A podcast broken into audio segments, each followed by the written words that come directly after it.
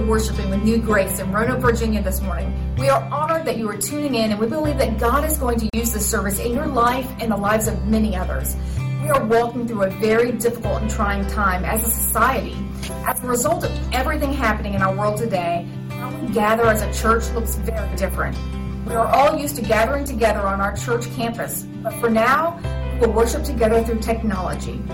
Though this is a very different format, our desire as a church is still the same. Our desire is to worship Jesus and encourage the believer. As you watch this service today, whether by yourself or with your family, I want to encourage you to participate in this time of worship. As our team leads us, let us sing with passion.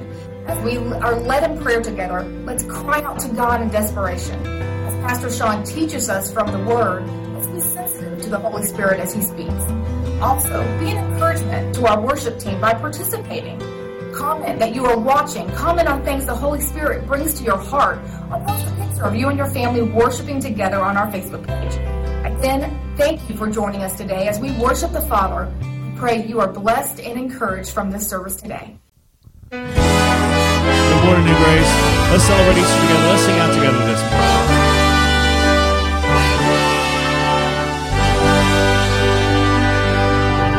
I serve a risen Savior, He's in the world today. I know that He is living, whatever men may say. I see His hand of mercy, I hear His voice of cheer. And just the time I need Him, He's always here. He lives, He lives. Christ Jesus lives today. He walks with me and talks with me along life's narrow way. He lives, He lives, salvation to impart.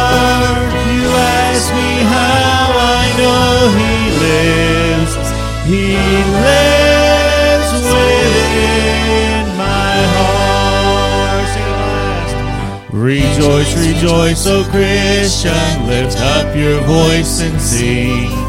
Eternal hallelujahs to Jesus Christ the King, the hope of all who seek Him, the help of all who find.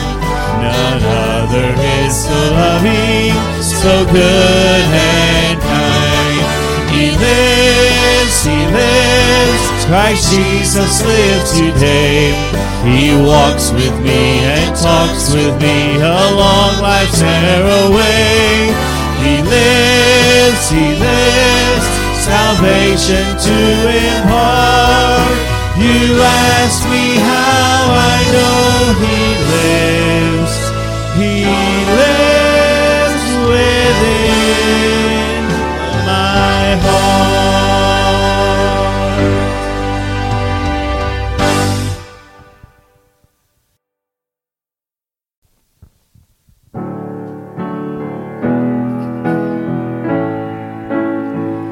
How great the chasm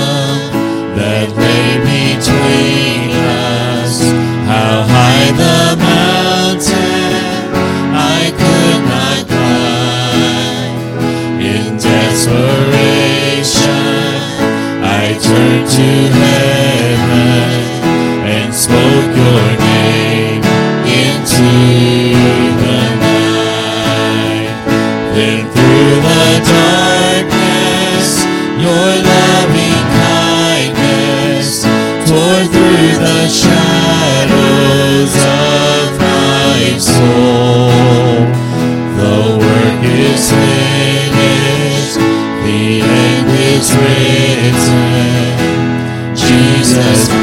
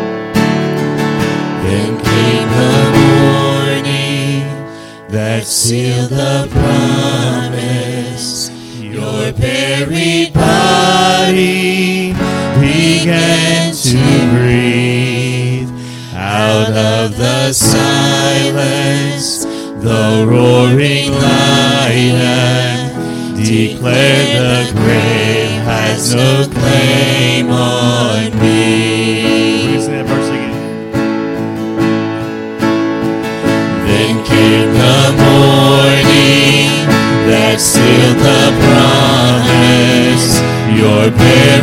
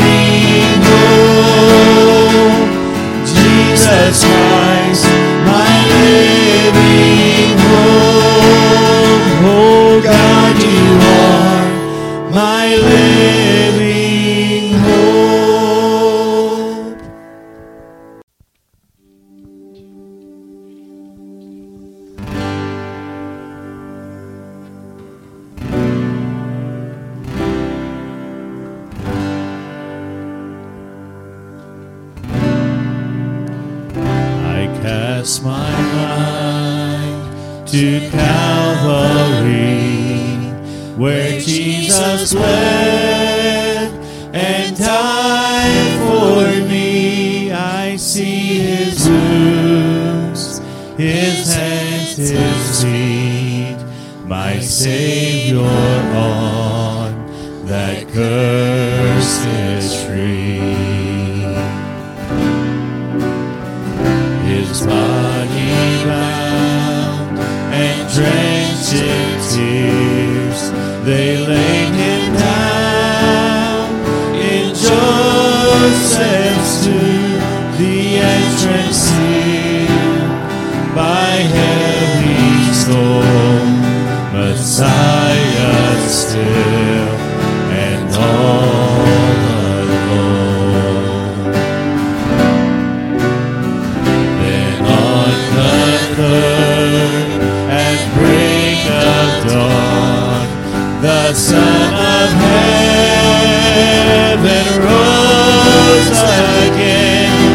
Oh,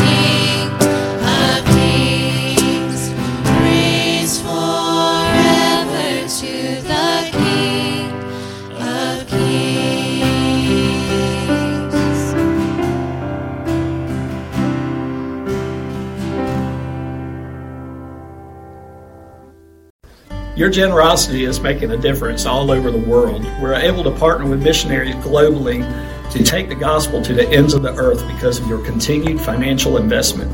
So, even though we're not all gathered together physically on this campus this week, I want to challenge you to continue to honor God with your resources by giving through new grace for the sake of the mission of God.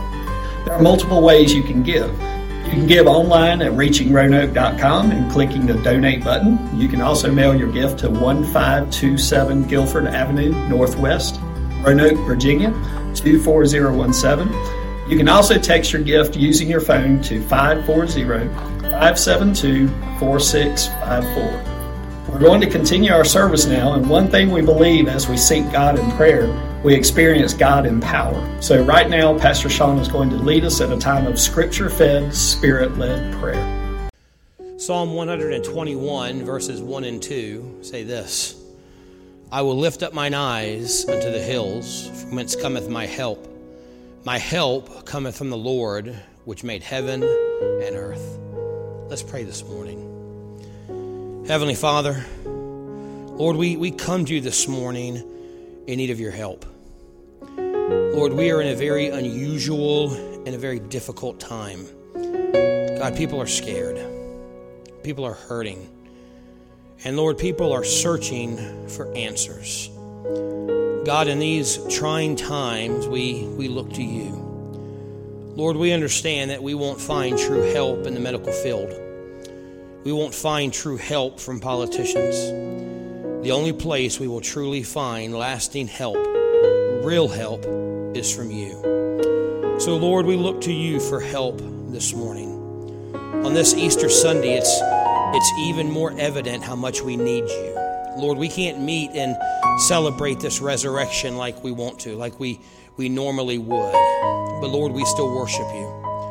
Lord, we still praise you and thank you for your resurrection. And we also look to you now more than ever for your help.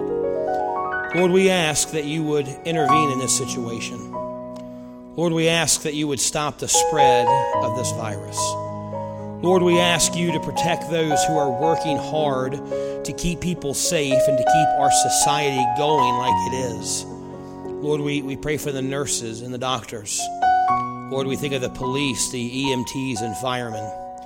Lord, we, we pray for those making deliveries and the truck drivers, the teachers who are going above and beyond during this difficult time to, to teach our children. Lord, we, we think of those who are still essential and that we take for granted.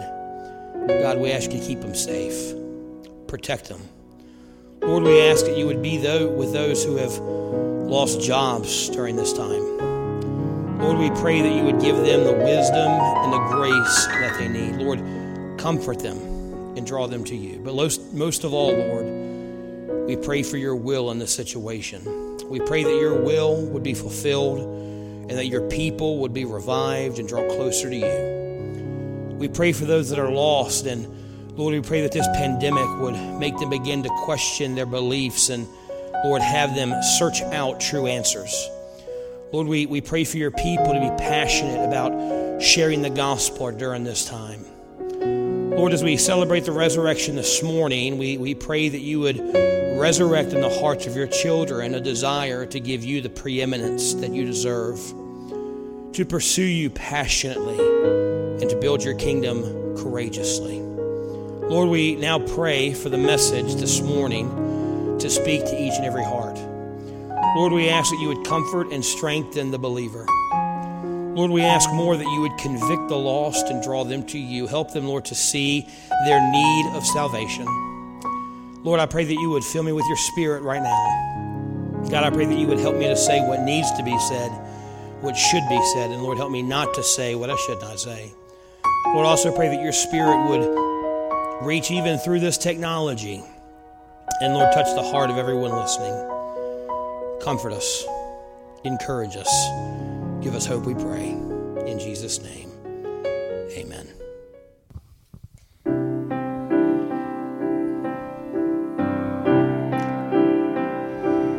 He was led to Golgotha on the outskirts of town, then nailed to a rugged cross as the mockers gathered round. The sky spoke like thunder finally bowed his head.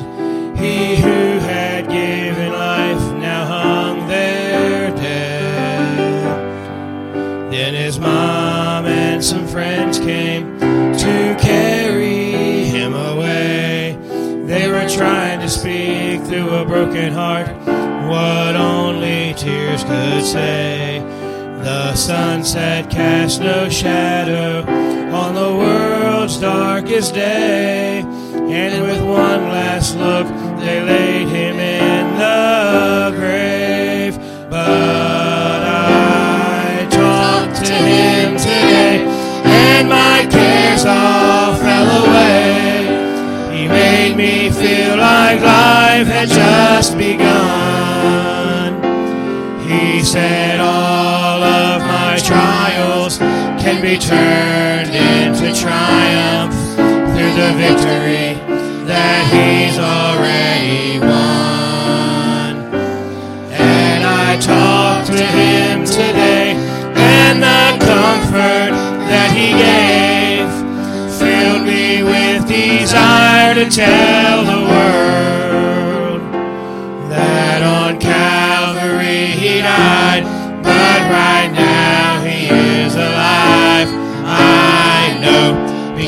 I talked to him today. Mary Magdalene came breathless to the place where Peter lay. He was searching through his broken heart, trying to find the faith to pray. But as he heard her joyful story, his sorrow could not stay, and his hope sprang up through the words he heard her say. She said, I talked to him today, and my cares all fell away. He made me feel like life had just begun. He said all of my trials can be turned into triumph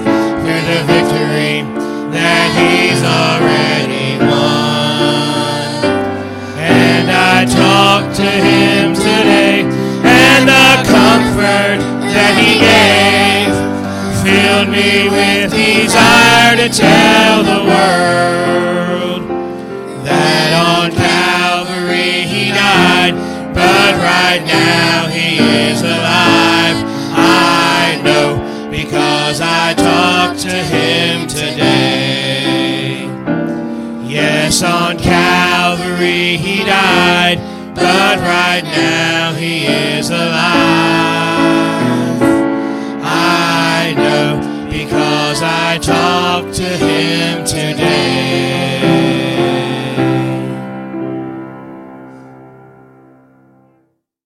Happy Resurrection Day, everybody. Uh, today, of course, is Easter Sunday. Uh, it's a very special time for believers all across the world. It's a very special time for the church. And today, even though we can't worship like we normally would, even though we can't meet together and show off our new dresses and our new ties and our, our new shirts, we, we still want to worship and, and praise God for the resurrected Savior. So this morning we're going to be in our Bibles in one of the gospel stories of the resurrection, Luke chapter number 24. So go ahead and turn there now to Luke chapter number 24. Now, Easter is a special time for Christians. To, to me, it's even more special than Christmas. You know, Christmas, even though we are celebrating the birth of Christ, it has, has really become a time for families to gather together and, and enjoy traditions and celebrations and each other. Uh, non believers even celebrate Christmas now. Uh, Christmas is, is full of traditions, it's, it's full of memories. And Easter has its own traditions, don't get me wrong. I know a lot of you this morning are not able to do the typical Easter tradition that you're used to, but it's not nearly as big and as nearly as celebrated in our culture. But, but for me, Easter is a, a much bigger deal. Uh, for me, Easter has more reverence. It's, it's more humbling. It brings a greater devotion from the heart of the believer. So today, uh, I want us to understand what Easter is, what, what we are celebrating today. We are not celebrating the fact that winter is over and spring is here, though we're happy about that. Uh, I personally hate winter. And so I, I'm grateful that winter has passed and spring is here, and it looks like, knock on wood, we may avoid the snow of winter. And I know we could get a late spring snow, but typically it's, it's over. Winter's over. The days are getting longer, the, the days are warmer. Uh, trees are starting to bud, flowers are starting to bloom, people are planting gardens and, and they're outside more. Uh, but we're not celebrating that. Today, we celebrate because as Christians, we believe that Christ literally and physically rose from the dead. We believe it. It's not something that we think might have happened. It's, it's not a good story to us. We don't think it's an analogy. We firmly believe that Jesus is alive today. We don't use it as a lesson like, well, Jesus got up when he was dead, so when my times are tough and I'm, I'm going through a difficult time, I can get up as well. We believe that Jesus Christ was literally and physically killed. He literally and physically died on the cross. He was placed in a borrowed tomb for three days, and then three days later, three literal days later, on that first Easter Sunday morning, he rose from the grave. He physically resurrected from the grave. We, as Christians, believe that. It is the core of our faith. And we've, we've embraced that belief, we've embraced that truth, and we've embraced the implications that it brings to our lives. You know, Jesus is the most well known name in the world. He is known on every continent. He is known in, in every, every nation. And the resurrection is the most well known and well documented event in history. Jesus has been on the cover of more magazines than, than anyone else. He has been the topic of more debate than anyone else. He, he is included in every major world religion. Everyone has an opinion about the resurrection. It's either the foundation of our faith or it's a fairy tale. If the resurrection is true, then the Bible and everything about our faith is true. If the resurrection is not true, then none of this is true. None of the Bible is true. None of the core beliefs we hold so dear are true. If Christ literally raised from the grave, then we have all the reason in the world to have hope and to live a transformed life for His glory. Paul, in, in one of his letters to the Corinthian church, he said that if Jesus didn't literally rise from the grave, then all of our faith is in vain. Everything we do is, is empty and worthless and pointless. 1 Corinthians 4.15 says this, And if Christ be not risen, then is our preaching vain, and our faith is also vain. The, the only problem is, or the only great thing about that is, it did happen. Jesus literally rose from the dead. And as we continue our, our series this morning on the promises of God that we can cling to during changing times, let's, let's see the promise of hope that the resurrection gives us. So get your Bibles open. Turn to Luke chapter number 24. We're going to read from verse 1 all the way down through verse number 12.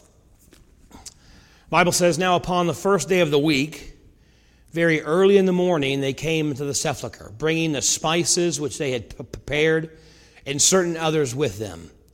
And they found the stone rolled away from the sepulchre.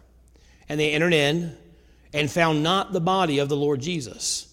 And it came to pass, as they were much perplexed thereabout, behold, two men stood by them in shining garments. And as they were afraid and bowed down their faces to the earth, they said unto them, why seek ye the living among the dead? He is not here, but is risen. Remember how he spake unto you when he was yet in Galilee, saying, The Son of Man must be delivered into the hands of sinful men and be crucified, and the third day rise again. And they remembered his words, and returned from the sepulchre and told all these things unto the eleven and to all the rest. It was Mary Magdalene and Joanna and Mary the mother of James and other women that were with them, which told these things unto the apostles. And their words seemed to be to them as idle tales, and they believed them not. Then Peter arose and ran unto the sepulchre, and stooping down, he beheld the linen cloths laid by themselves, and departed, wondering in himself that which was come to pass. There are a lot of theories uh, in the world to, that people have come up with as a way to try to explain the story of the resurrection. And the interesting thing is that there is more historical evidence to support the truth of the resurrection than there is to support the truth of America's battle for independence. And it's, it's funny to me to see people go to such great lengths to disprove an event that is that is backed up by historical documents that history tells us happened, and at the same time, they blindly believe truths that have no proof to back it up. Uh, one common truth that everyone seems to know is that the Great Wall of China is the only man made structure that is visible from space by the naked eye. Uh, I'm sure you've all heard that fact, but there's a, there's a couple things wrong with it. First of all, uh, there are a lot of man made uh, structures visible from space with the naked eye. For instance, our cities. Uh, at night, you can see New York lit up uh, from outer space. You can see other huge structures that have been built by man. Uh, the second problem with that truth is that you cannot see the Great Wall of China. Uh, no matter how hard you peer with a naked eye, you cannot see the Great Wall of China uh, from space. Uh, most of us have heard that if you swallow a piece of gum, it takes seven years to work its way through your digest, digestive tract. Uh, thankfully, this isn't true either. Gum, it will go through your body at the same speed as anything else that you eat. But the death and the resurrection of Jesus are doubted, even though there are massive historical evidences to back it up. And to, to deal with the undeniable historical uh, evidence of the resurrection, people have, have come up with four different theories. The first theory is that the women, when they went to anoint the body of Jesus, they simply went to the wrong tomb. Uh, the women were, were so grief stricken that they went to the wrong place. Now, I understand that that's possible. But if that's what happened, how come no one ever corrected them? How come no one ever said, no, no, ladies, you're in the wrong place? Joseph of Arimathea was the one who put him in his own tomb. So why didn't Joseph of Arimathea, who was a follower of Christ, tell these women that they, they had it wrong? You know, the Pharisees were trying to stop any teaching or any myth that, that they figure would be or any, any evidence of Jesus' resurrection. So why didn't they just tell everyone that they went to the wrong tomb? Why didn't they take everyone to the right tomb to show them the body of Christ? They didn't do that because they went to the right tomb. And when they went there, there was nobody to see.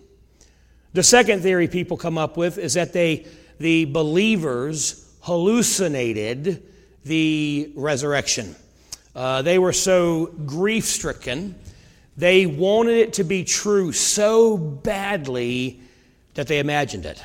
The, the problem with this theory is, besides the fact that once again the Pharisees, to stop this rumor from going around, would have once again showed people the dead body. The other problem is other people besides these women. As a matter of fact, the Bible tells us 400 people saw Jesus alive.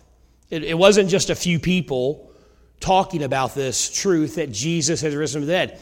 Hundreds of people saw the risen Savior, and reported it. So they saw Jesus after his, after his crucifixion and they recognized him as Jesus. He, he sat with them, he ate with them, he lived with them for 40 days. So if this was a hallucination, it was the longest and most widespread hallucination in history.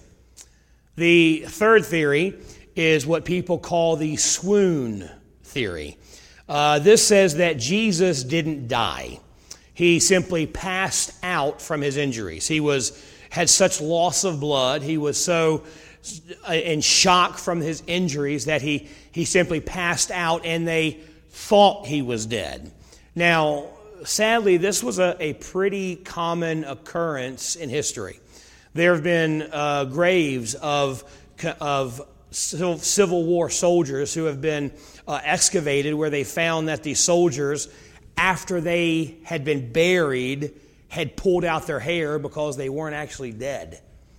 They were only passed out or only in shock or maybe in a coma. And so they were buried and then they woke up in their grave and tore their hair out out of panic before they actually died. This actually was, was so common that in the 18th century, uh, they installed bells on caskets so that if someone who they thought was dead after they were buried woke up, they could ring the bell and people would free them from their grave. It's a pretty, pretty terrible thing to happen to you. Uh, and it did was a very common occurrence. So maybe Jesus wasn't dead. Maybe he just passed out from his injuries. He, he woke up three days later, and even though he had passed out from blood loss, he, he moved the stone away, beat up the Roman soldiers, and, and walked home. Uh, David Friedrich, he's a secular historian, he said this. He said, It is impossible that a being who had been stolen half dead out of the sepulchre who crept about weak and ill, wanting medical treatment, who required bandaging, strengthening, and indulgence, who still at last yielded to his sufferings, could have given the disciples the impression that he was a conqueror over death and the grave, the Prince of Life. What, what he's saying here is there's, there's no way that Jesus could have been crucified, could have been scourged, have his, his flesh ripped off, could have been nailed to a cross, could have, have had his heart punctured by a spear after he passed out. Uh, come, there's no way that he could have come out of the grave in any shape to instill confidence in his followers that he was the risen Savior.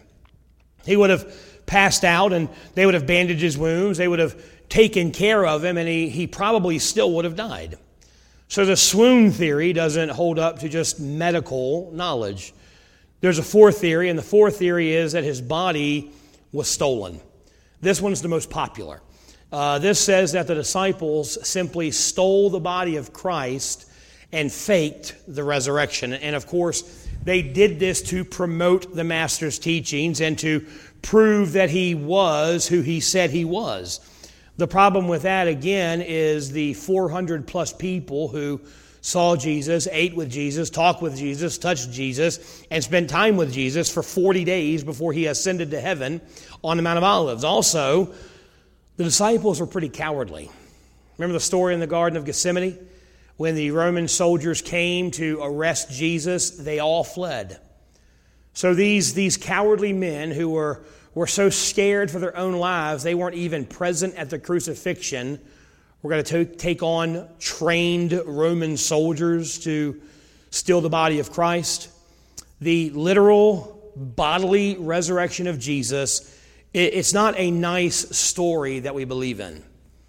It is a historical fact. But more important than that, it's a biblical fact.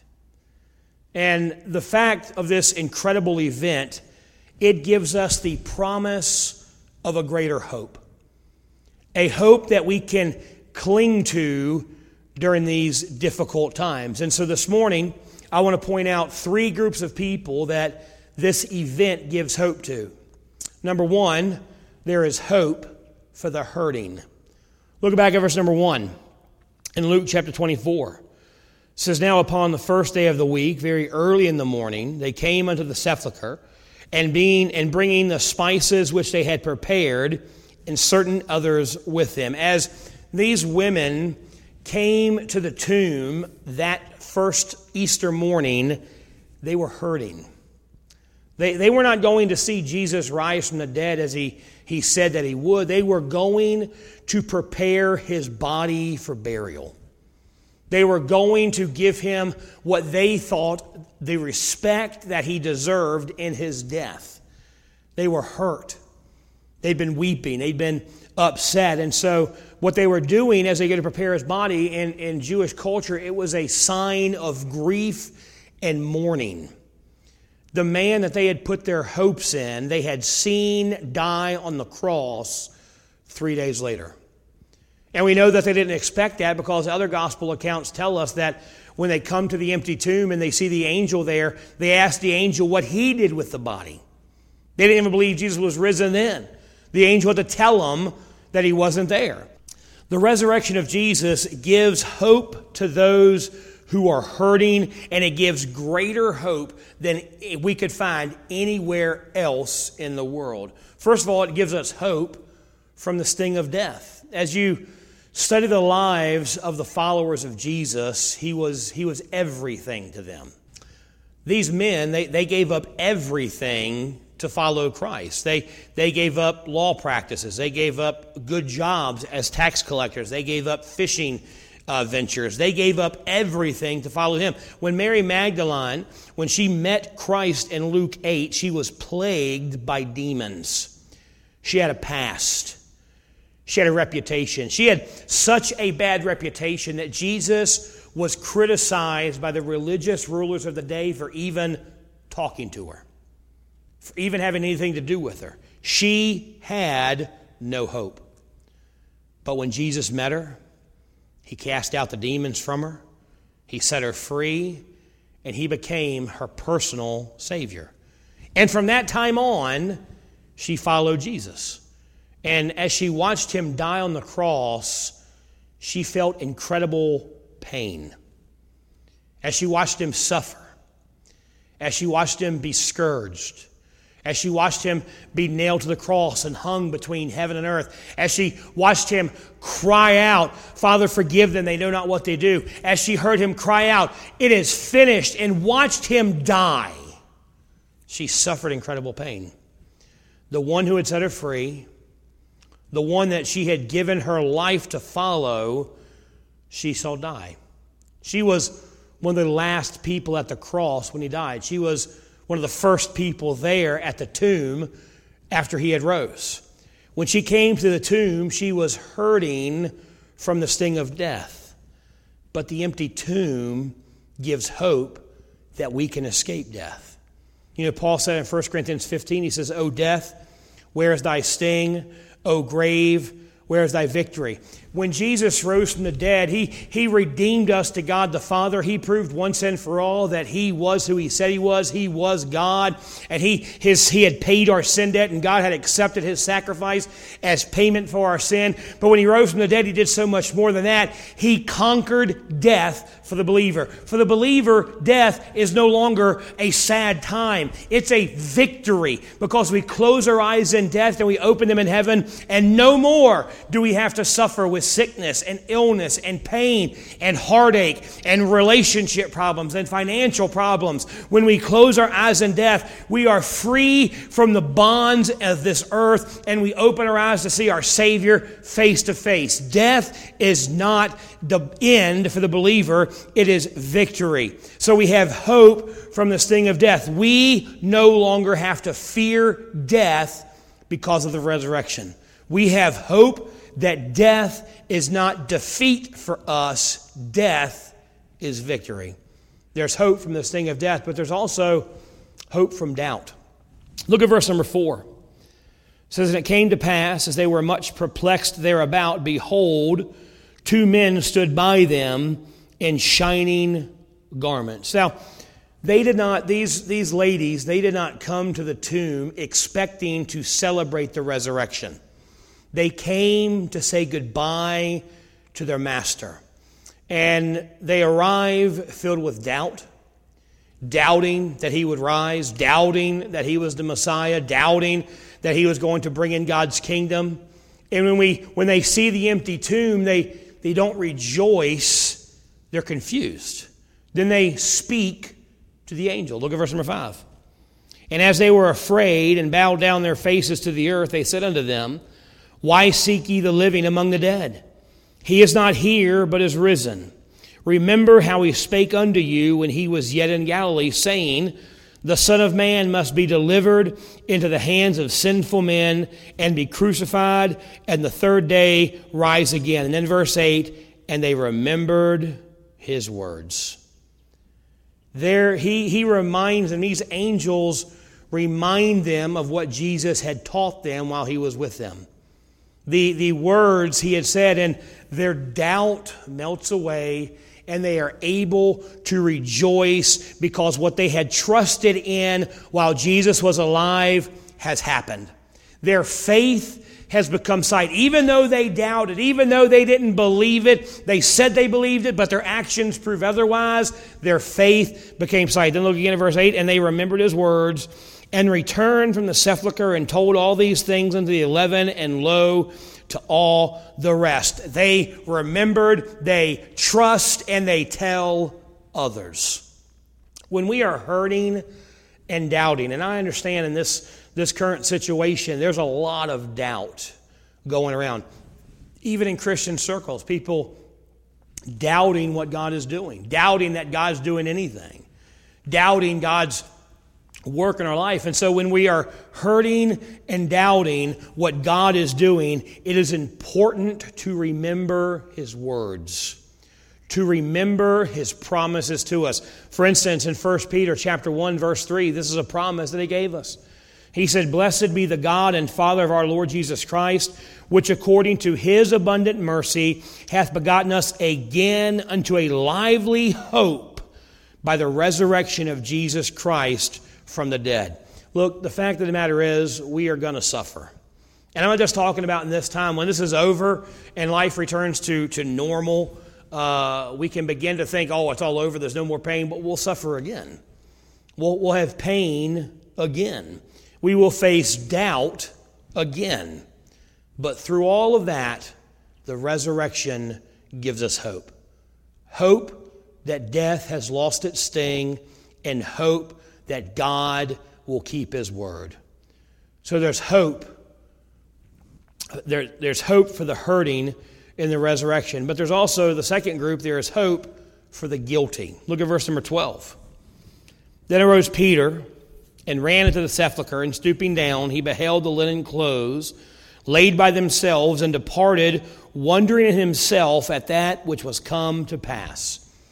On the, the night of Jesus' arrest and trial, Peter denied that he knew Jesus three times, just as Jesus said that he would at the Passover meal the night before.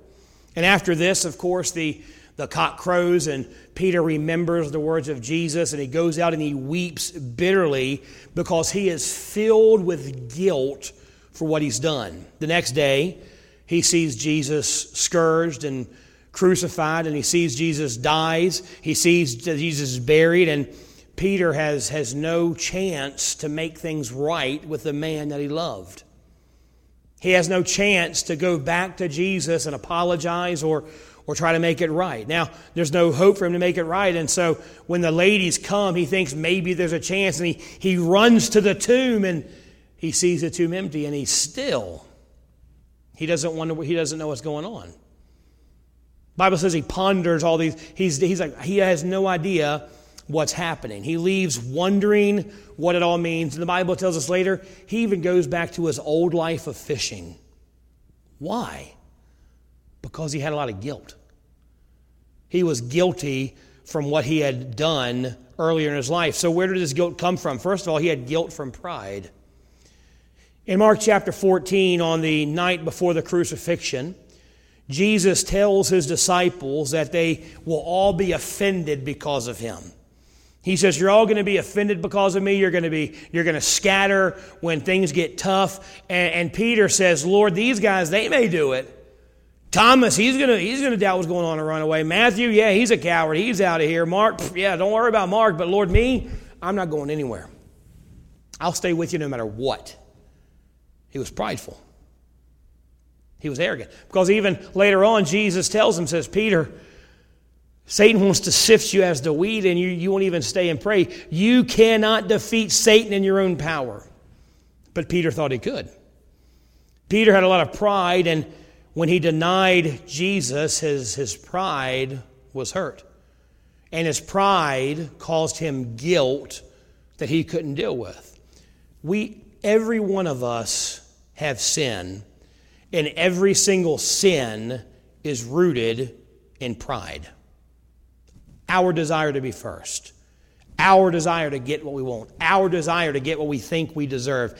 Every sin is rooted in pride, and that brings guilt. But there is hope for the guilty because of the resurrection. In Mark's record of the resurrection, Peter is singled out in Mark chapter 16, verse 7. Jesus, as he's or the angels as they're talking to the women, they say, But go your way, tell his disciples and Peter.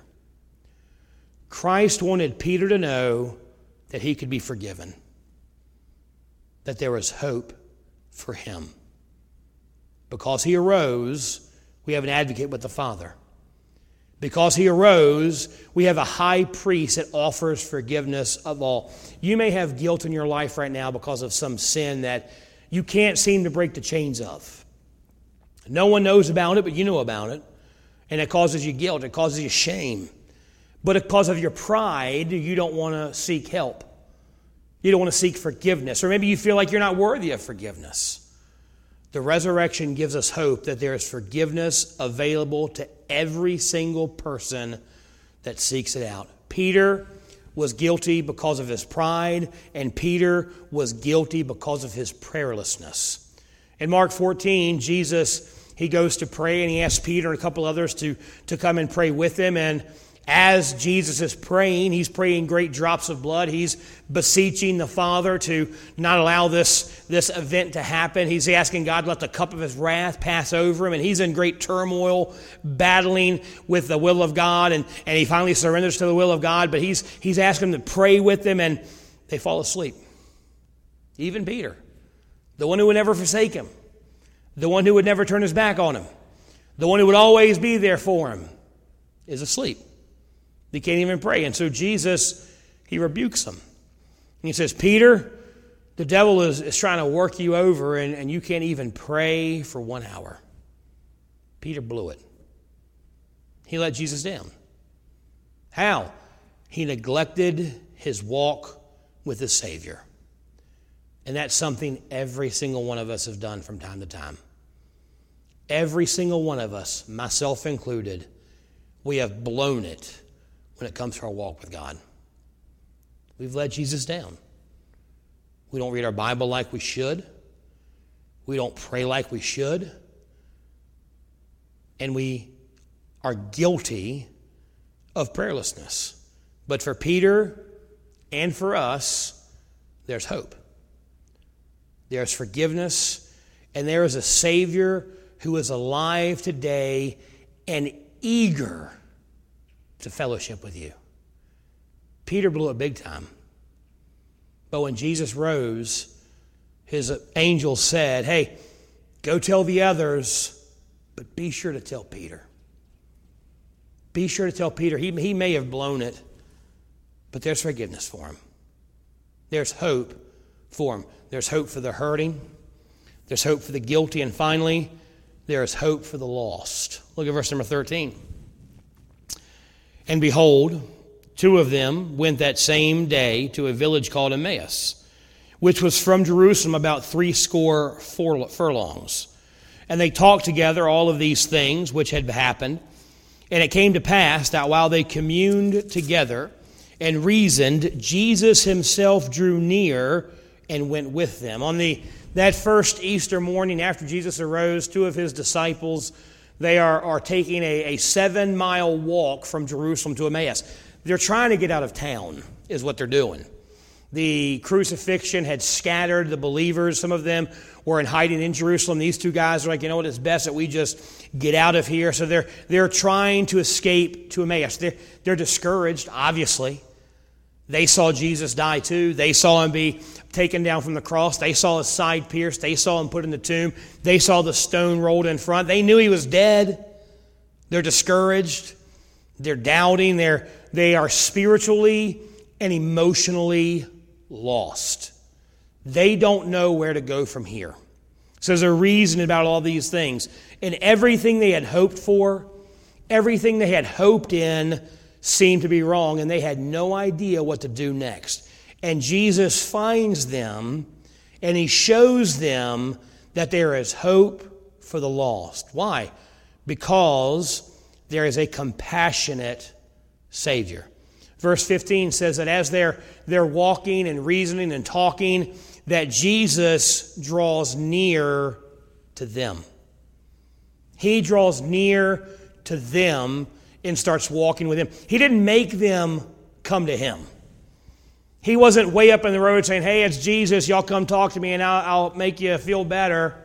They're walking, they're discouraged, they're spiritually lost, they're emotionally lost, and Jesus draws to him. Jesus is not a distant Savior waiting for us to find him. He is not a distant Savior wanting us to search out and prove our worth to Him. Jesus is a loving, compassionate Savior that came to seek and to save that which was lost. Jesus is the good shepherd that goes into the wilderness to find that one lost sheep among the 99, that risks everything to go find that one lost sheep. To go, he, he, he's the one that gave up everything, left the glory of heaven to come to earth to seek you and me. God seeks you out and he draws near to you. John 1:14 says the word became flesh and dwelt among us. God came to us. We don't have to find him. We don't have to make ourselves worthy of him. We don't have to go on some great spiritual journey to find him. God came to us. And the fact that he came to us gives us hope because that tells us God wants to be with us. I want you to think about that statement. God wants to be with you. Look, we've all been stuck inside now for three weeks. Some of you are kind of getting tired of your family. Your kids are probably driving you crazy. Maybe your spouse is getting on your nerves a bit, and all you want is to be alone. And you can look at those people, and they're probably annoyed with you too. And you can see how you're annoying them and they're annoying you and say, Why would anyone want to be with me? But God wants to be with you. He left the glories of heaven to come down to find us, to redeem us. There is hope for the lost because there's a compassionate Savior, and there's hope for the lost because there is a continuing message. Look at verse number 31. And their eyes were open, and they knew him, and he vanished out of their sight. And they said one to another, Did not our heart burn within us while he talked with us by the way, and while he opened to us the scriptures? And they rose up the same hour and returned to Jerusalem and found the eleven gathered together and them that were with them, saying, the Lord is risen indeed and hath appeared to Simon. And they told what things were done in the way and how he was known to them in breaking of bread. These, these men, they're, they're walking on the road. They're kind of discouraged. They don't know what's going what's going to happen in the future. Jesus comes to them. He doesn't. They don't know it's him. He's kind of hidden himself from them. But while they're walking, he encourages them through the Bible. He takes them from the Old Testament all the way through the Old Testament and shows them the prophecies that the Messiah would come, would die, and would rise again, to, to give them hope that what they were doing and what they were experiencing was real. Then he sits down and breaks bread with them, and when he breaks bread, their eyes are open and they see it's Jesus. And when they, their eyes were open to the hope of the truth of, of the resurrection, the next thing they did was go tell other people, was go tell the others what they experienced. This message is hope for all of the lost because this message brings forgiveness of sins. Look at verse number 48, 46.